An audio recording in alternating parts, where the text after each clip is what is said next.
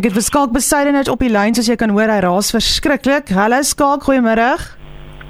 Hallo van dit. Goed en self.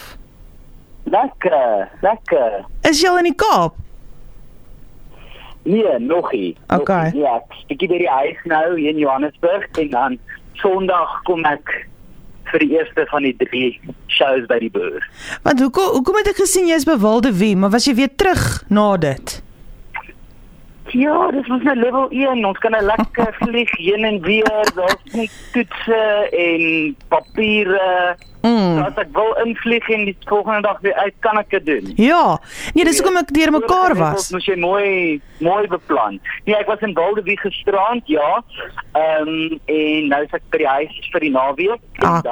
dan Ja, Dan kom jy weer terug. ek moet ja, ek moet maar terug om in my honde voer. Jy weet, ek sluit hulle net in die Mm. huis toe wanneer ek wanneer ek travel. So uh, maar dis hulle het nou 'n lang stint wat ek gaan Ek sê mens nie eintlik 'n grappe maak hier want Nee. nee. mense luister en dit is ernstig. Kyk, jy gaan nou weer 'n WhatsApp kry hier in hierdie ateljee. Mense dink julle die SMS'e. Ek stuur dit vir jou. Mense dink mos jy's ernstig as jy grappe maak, is baie erg baie keer hoor. Skalk ek het ek moet sê ek het jou video verlede week baie geniet op jou Facebookblad. Ons almal weet jy het begin met lockdown om hierdie video's te maak en dit is net hysteries, maar jy het ook opgelet dat mense in Suid-Afrika ewe skielik is daar soveel meer mense wat wat in 'n Halloween deelneem. Wat op aarde het gebeur? Ek het dieselfde vir my vriende gevra. Ja nee, ek het gesien die video vir die wat dit nie gesien nie, gesien het nie. Dit was absoluut duiwels gewees. Jy weet om aan te trek soos 'n freaking heks. Weet jy, hardloop al by die huis en dink nog lekker jy's 'n tovenaar as jy weet sien lei die deursklokkie en die dominee kom bid vir jou. So Ja. jy weet, ons ons ons het nie aangetrek soos heksies en Nee. Nie, dit was van die bose ons ons kon jy jy was lucky as jy maar jy toegelaat het om Harry Potter te kyk of Pokémon. Ja, ja. Ons is glad nie gewoond aan nie. Pikachu. Nou Pikachu. Daai oulike klein dingetjie met die rooi Ja. bankies was Ja. van die duiwel. Jy kon nie Pikachu Hulle het gesê a cat want want Pokémon has got to catch 'em all. Jy weet, Yes. By die skool van te sê got to catch 'em all gaan oor siele. Hulle Ja. wil om- ons almal vir siele vang. Ja. Maar wat dink jy het gebeur? Dink jy dit was lockdown? Het mense heeltemal hulle ek weet nie minds verander of wat? Verlede naweek was baie vreemd. Ag ek dink dit is maar met met sosiale media, ehm um, jy weet jy ons Mm. volg internasionale celebs en dan sien jy die tyd die Amerikaners en jou gunsteling popsangers en so aan Ja. wat nou moes uh, Halloween, Halloween, o ek trek Justin Bieber trek aan soos uh, jy weet Kim Kardashian. Kardashian en Kim Kardashian trek aan soos Donald Trump en ek weet nie wat al nie. Ja. Dink mens, "Hey, dit lyk nog lekker om 'n bietjie op te dress." Dan is dit maar net 'n lekker verskoning, jy weet, en dit is maar en en dit is 'n verskoning vir kids ehm um, vir die kinders om sweets te vreet. Ja. Want dit is nog 'n ding wat verander het is dat ouers is nou baie strenger met suiker. Suiker Ja. is nou die waar, waar Halloween die duiwel was, suiker is nou die nuwe duiwel. suiker is die duiwel. Ons ouers nie geworry eendag ek onthou ek het so 5 suikers gedrink in my koffie en in my tee. My ma het nie eers twee keer gedink dat dit was enigiets vreemd. Snaaks, nee, ja. ek wil nie, my pa het elke oggend by die garage my gestop en dan kan ek net my sweetie kies. Jy weet, dit is flippin voor 7:00 die oggend. Ek weet. Ek. En- En nou ouers is baie deel nie suiker nie en nu en dit is dis net op spesiale geleenthede. So- so- Absoluut. Nou, nou dink ek sê die kinders luister mamma, kan ek Halloween doen en optrek? Ja. En dan sê die ouers, okay, maar jy kan op Halloween nou mag jy sweet eet. Dis fine. Dis waaroor dit gaan. Jessie, interessante nasie wat ons het en ek geniet dit om so na jou te luister of of of jou Facebook boodskappe te, of jou video's te, te kyk wat jy so en dit is tog wat komediante doen. Hulle let op, hulle observe en dan praat ons daaroor en eh, jy weet dit is waaroor dit gaan. Mense moet kan relate met alles en dis presies wat jy doen elke dag. So dankie daarvoor vir daai lekker laggie vir altydens jy weet streng streng inperking so dit baie sleg gegaan het. Maar nou sing jy. Wat op aarde wat wat gebeur daar? Kyk, sing is 'n sterk woord. Ehm um, Praat, ook sing. Die show ek die show genoem het skalk sing slegs. Ek wil nie hê mense moet kom en dink ek het 'n ander talent ontwikkel nie. My Ja. enig- my my eerste en enigste talent is nog steeds komedie. Ja. Maar ehm um, ek wou iets doen. Kyk, hierdie is nou al my my vierde eenman vertoning in Afrikaans. Ja. En ehm um, ja, jy weet ek wou ek wou iets anders doen en ek het 'n ander komediant gesien op Netflix so gepraat van die Amerikaners, jy weet. Mm. Sy naam is Adam Sandler en hy het 'n show gedoen waar hy soos jy weet liedjies sing en en en so aan en Mm. stand-up doen en ek het gedink ek sal nogal sweet to go wil gee. Ja. So dit is so half 'n show wat amper op sy eie staan in die sin dat dis nie asof my volgende Afrikaanse show ek weet dit gaan doen. nie. My volgende show gaan 10 10 en weer wees ek wat net dis net ek op die verhoog Ja, stand-up. comedy boom jy Mm, weet. mm. So dit is amper hierdie ehm anomaly van 'n show. Jy weet dit is net soos hy dag daar's een van hom nou skalk en sleg en Eerlikheid, wie weet of ek ooit weer so iets gaan doen waar ek optree saam met 'n uh, musikant en Ja. jy weet stand-up doen met liedjies. Jy weet dit is heeltemal iets uniek wat ek nog nooit gedoen het nie, maar ek moet sê dit bygesê is uh, wat ek ook moet bysê is dat ek het ook nog nooit soveel van gehad Ek wou nou net in 'n- sê.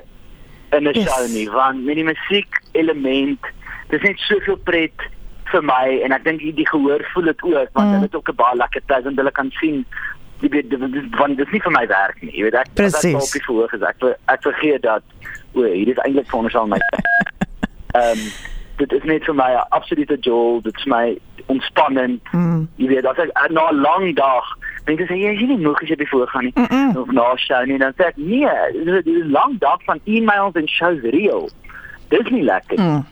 dan wa- wanneer jy uiteindelik oh, okay die WhatsApps en die bekommernisse oor kaartjie verkoop of whatever dan kan jy eventually net op die verhoog gaan en ontlaai Spring net op. weet, en net Ah. Mm, dis my so lekker, dis my so lekker. So ja, ehm um, dis my regte jol gewoonlik na 'n show, jy weet enige kunstenaar sal vir jou sê of dit nou 'n toneelstuk is of wat ook al. Na so 10 vertonings gaan raak ons nou 'n bietjie Mm. Mm. ek gaan nou weer hierdie grappie vertel. Mm. Jy weet, maar ehm um, met musiek of met hierdie musiek element by is dit vir my glad nie so nie. Dit is ek kan daai show weer en weer en weer doen. Dit is my vas elke keer, is my so lekker. Skalk maar ek dis presies wat ek vir jou wou sê want ek het drama studeer en ons het 'n 'n parodie en 'n cabaret section gehad of 'n ek weet nie module wat noem mense dit ek kan nie onthou nie. En ek dink van die 3 jaar van my studies het ek dit die meeste geniet en dit was om parodieë te doen en te sing. Al kan mens nie sing nie dit gaan nie daaroor nie. En ek weet dit het vorm deel van jou komedie om dalk ek weet nie op die note te sing en al daai dinge maar hoe's die inhoud? Is dit parodieë? Is dit net songs wat ons ken of nie ken nie? Wat is die musiek spesifiek? Nee, so ek wou ek wou baie ek was baie spesifiek daaroor van die begin af dat ek wil nie 'n ding doen waar ons vat nou kaptein van Ah. Darren en ons verander die lirieke Nee. en in plaas van kaptein Spanny Silas is ons nou kaptein Rocky Zolle of een of ander Mm. simpel ding nie. Mm. Jy weet dit is dit is heeltemal oorspronklike liedjies wat die die musikant van wie ek werk, Wesley van der Westhuizen, hy het die musiek geskryf en dan het ek die lirieke geskryf en dit is baie lig. Jy weet, ek sal nie sê dit is parodie in die sin dat dit is nou soos 'n kommentaar satire, politieke kommentaar. Ja, ja. Soos Ja. kommentaar. Nee, nee, dit is regtig net lekker laf. Dis net so ligte show Mm. en dit is eintlik juis want want ons het dit ook geskep, jy weet, baie baie daarvan in die lockdown. Okay. En ek wou juist 'n show doen wat mense kan kom kyk. Kyk, ons is half uit die streng lockdown, Mm. ons is tegnies nog in 'n lockdown. Ja. Ons is in level 1 van lockdown, maar wat mense regtig kan kom kyk wat ons net wegbly van enigiets swaar af. Dit is regtig net 'n ontspanning vir die vir die gehoor. Kom kyk dit net. ehm, Wees net rustig. Vir my en vir Ja. my ook. Ja. Ja. En die ding is dit is maar eintlik so moeilik om 'n show te verduidelik, maar ek bedoel ek voel ek voel niks niks wat ek in woorde kan sê Mm. gaan dit justice doen nie. Dit is soos as ek vir jou moet sê beskryf in woorde jou jou gunsteling dis wat jou ma maak. Mm, ja nee, Dit- kan dit nie. het 'n gevoel dit het 'n gevoel aan dit ehm jy weet wat aan dit gekonnekteer is. Jy kan nie vir iemand verduidelik hoe dit proe nie. Jy weet so ek sê altyd mense kom kom kyk net die show want ek as ek dit verduidelik, dit klink eintlik simpel. Ja. so 'n liedjie en ek vertel 'n grappie. Ja. Dit dit klink dom. jy weet. Stupid, Ek ja. sal nie dus daai ek sal nie daai show gaan kyk. Maar dis hoekom ek sê jy kom kyk die ding want ek beloof jou dis great. Jy weet en dis nie ek wat my eie beeld blaas nie. Dit is net dit is net lekker. Dis lekker, jy weet. Ek, ons ek, ek, ek, ek het nog ek was nog nooit so ehm um, kan ek dit stel so half trots op 'n show Ja. wat ek regtig met soveel uh, oortuiging kan sê hoor ek beloof jou jy gaan dit love. Nee, so jy weet want want stand-up is is is, is subjektief. Ja, weet, so, absoluut. met my met my stand-up comedy sal ek gaan ja, dis nie almal se cup of tea nie, miskien gaan jy dit love, miskien nie, maar hierdie show voel ek so half jy gaan dit jy gaan dit love. So, ek kan nie ek kan nie dink Ja. dat iemand dit nie sal geniet nie, dis lekker. En as jy 'n skalkbesyde dit aanhang aanhanger is of nie, maak nie regtig saak nie, maar ek meen jy gaan dit anyway geniet want mense weet mos nou wat jy gaan kry. Jy weet watter tipe kwaliteit jy gaan kry en hoe lekker jy gaan voel as jy daar uitstap. En dit somme, jy weet, laat jy ook sommer dink oor 'n paar dinge. Kom ons wees nou eerlik. Skalk gee my gou die details. Laat mense kan kaartjies skryf wanneer hulle wil en dan wil ek net daai twee kaartjies ook weggee, net herinner. Ja, dis baie eenvoudig. dieboer.com. Dit is hulle webwerf en al hulle shows is daar gelys. Moenie net op my show kyk nie. Al hulle doen wonderlike shows reg hierdie jaar. Ek het nou net gaan kyk die shows is nog voor lê hierdie jaar. Mm. Ehm um, en en daar's ook nie baie komedie nie. Jy weet baie van dit is musiek. So Ja. kom kyk 'n komedie bietjie. Ehm um, Sondag aand is ongelukkig reeds uitverkoop. Yay! Mooi my. man. Ehm um, maar daar is nog kaartjies oor vir Dinsdag en Woensdag maar bygesê dat minder as 20 kaartjies oor vir albei aande. Ek dink daar's 19 kaartjies oor. Ons het vir julle twee gegee om weg te gee. Yes. So dan beteken dit ons eintlik nog net 17 kaartjies oor vir die Dinsdag en ons 14 kaartjies oor vir die Woensdag. Ek bedoel met hierdie shows met COVID capacities, jy weet, maar Ja. van die boere is baie streng op jy weet, so hy gaan nie die plek vol pak Mm. en dit onveilig maak vir mense nie. Ja. So daar word 'n limit gesit op die kaartjies en ons gaan nie oor dit nie. As dit as dit uit is, is dit uit, maar daar is Mm. nie 'n ding van kom ons squeeze nog iemand Nee. in nie, want dan raak dit onveilig. Sit op die trap. Ja. Daai situasie is uit. Ja. Nee, daai gaan nie gebeur nie. Nee. Jy kan twee kaartjies wen, met ander woorde 'n dubbelstel kaartjies na Skalk sing sleg. Dis vir Dinsdag aand die 9de November by die Boer in Durbanville. As jy wil wen, stuur net vir my 'n WhatsApp. Kom ons maak dit eenvoudig. Sê net vir my wat Skalk se show se naam is en dan kan ek vir jou daai kaartjies gee, maar maak asseblief seker dat jy kan gaan. Ons wil nie 'n uur voor die tyd hoor jy kan dit nie maak nie, dan mors ons daai kaartjies. Laat weet asseblief 082 870 4496. Wat is die show se naam? En dan gee ek vir jou daai dubbelstel kaartjies. Dankie Skalk, enjoyed it. Dankie. Ja, ek sien so uit. Ek wil nog een ding by sê as ek Ja, mag. né? ja.